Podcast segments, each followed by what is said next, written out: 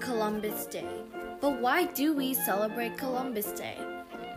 Columbus Day it, um, is celebrated to honor Columbus's achievements and to celebrate Italian American heritage.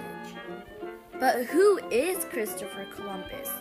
Christopher Columbus was an Italian explorer and navigator, and in 1492 he sailed across the Atlantic Ocean from Spain in the Santa Maria with the Pinta and the Nina ships alongside, hoping to find a new route to India.